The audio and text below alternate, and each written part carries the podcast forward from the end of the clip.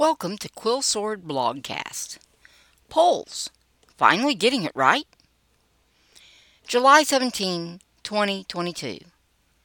When they work, polls are a great way to get the pulse of a group of people or a whole population.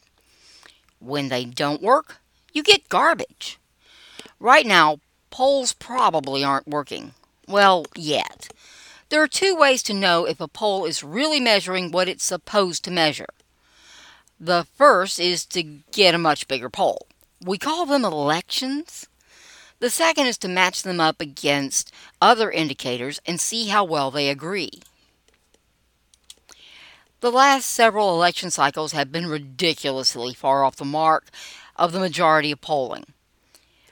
The one oddball that gets it right is just an outlier. Maybe it was genius and maybe it was dumb luck, but since we can't be sure, we ignore them for the most part. The majority of late polling, these are the ones that should match the election fairly well, has just been wrong. Missed it by something outside the margin of error means it's just wrong. Close doesn't count when professionals are missing the mark. There's something wrong in the polling. That's really all there is to it. The media forgets that other indicators besides polls even exist. Polls are cheap and easy compared to actual research, anyway, but other indicators do exist.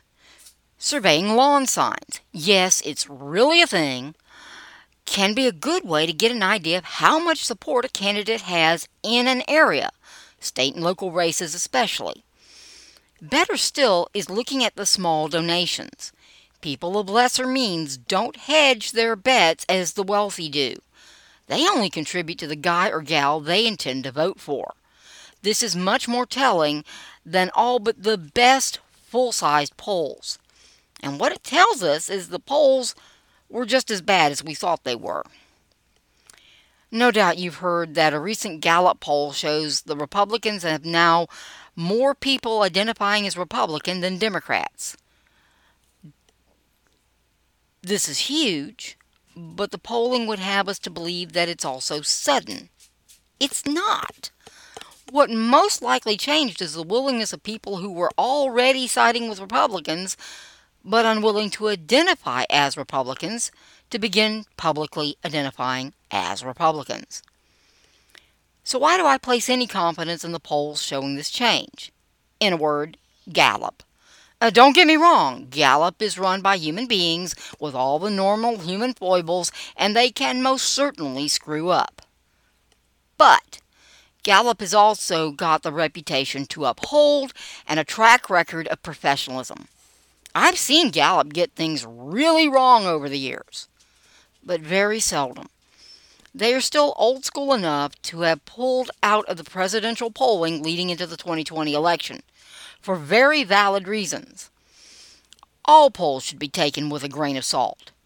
But Gallup has proven itself to me enough times that I don't take as large a grain.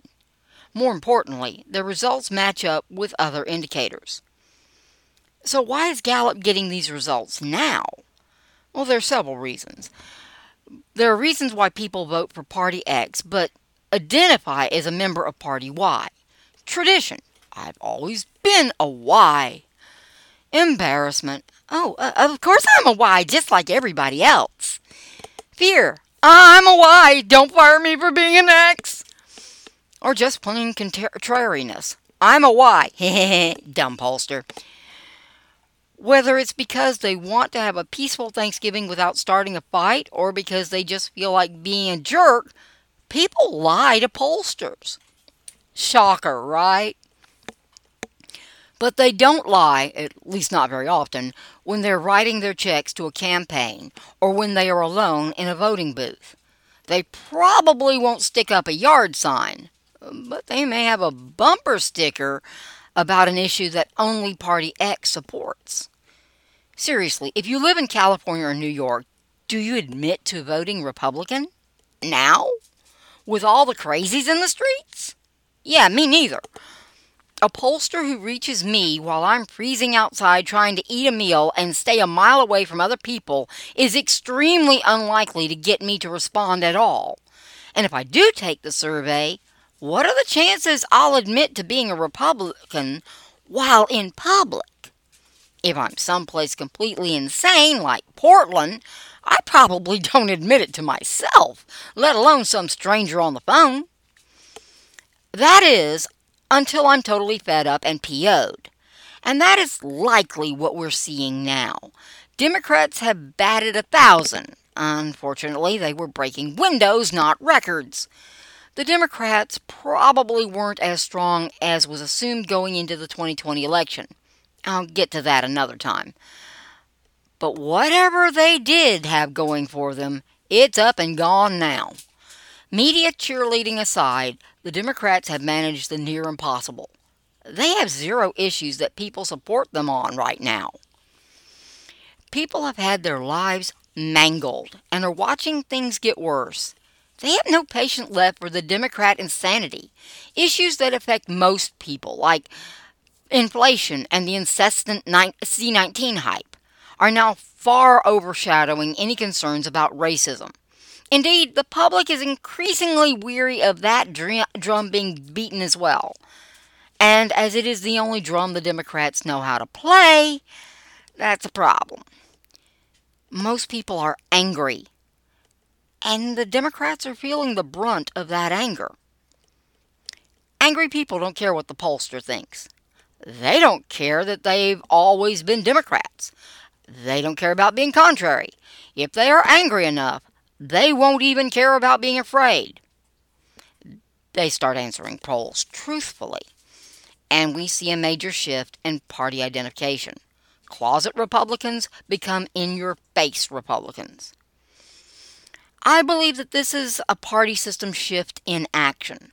We're probably seeing the beginning of the end of the modern Democratic Party. This shift started a while back. The polls are just now catching up.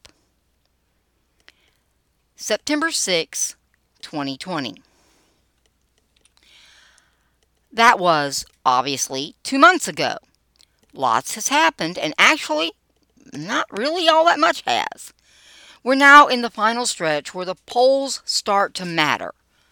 So, have I changed my mind?